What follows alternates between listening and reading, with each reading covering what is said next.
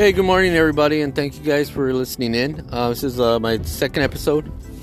Uh, I'm just gonna usually talk about a, you know a lot of things that come to mind, and uh, the first one was about the Super Bowl. This one is it's more of a serious subject, and it's more, um, you know, it, I I go through it. It's a certain situation. A lot of people go through it. Um, I didn't know at first. It's uh, anxiety and panic attacks. I can't really cover a lot because uh, my podcast. Um, doesn't really allow for a lot of time.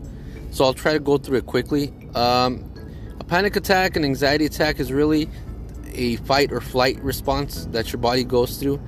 Um, it's when it feels there's impending danger coming uh, when there isn't. Um, so your body gets scared, you know, you feel like if you gotta run or you feel like you gotta fight, it's kind of a weird thing going on with your body, but it happens. Uh, a lot of people suffer through it. Uh, it's more common than what you think. It's uh, another way I can tell you it's it's a chemical imbalance in your brain. It doesn't make enough um, uh, chemicals in your brain I think your brain doesn't make enough from what my doctor told me many years ago. So it causes an, an imbalance, and uh, that's what gives you the anxiety and panic attack.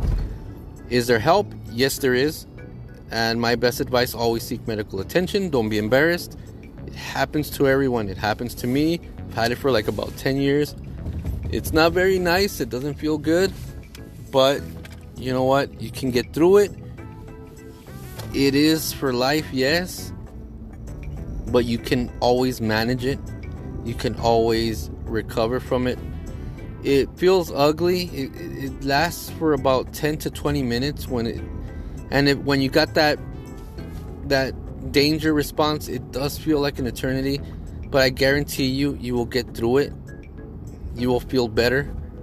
And when you do, your body relaxes and, and you just feel so tired but anxiety is out there. You get triggered a lot now. It, it, gets pretty bad.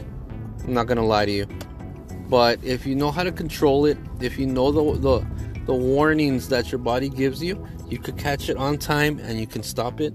Then I think on the second, uh, the next podcast, I'm going to go ahead and cover some of the ways you can uh, deal with it, some of the ways you can handle it so um, yeah, so panic attacks are common. It, happens to everyone. So don't be embarrassed. Please feel, you know, like you can get help. You can get medical help. There, there's uh, you know, uh, groups out there that help you with it. There's counseling. Uh, there's medication. Uh, there's natural ways of dealing with it. So please, if you have panic attacks, it don't feel like you're alone so go ahead and uh, get help.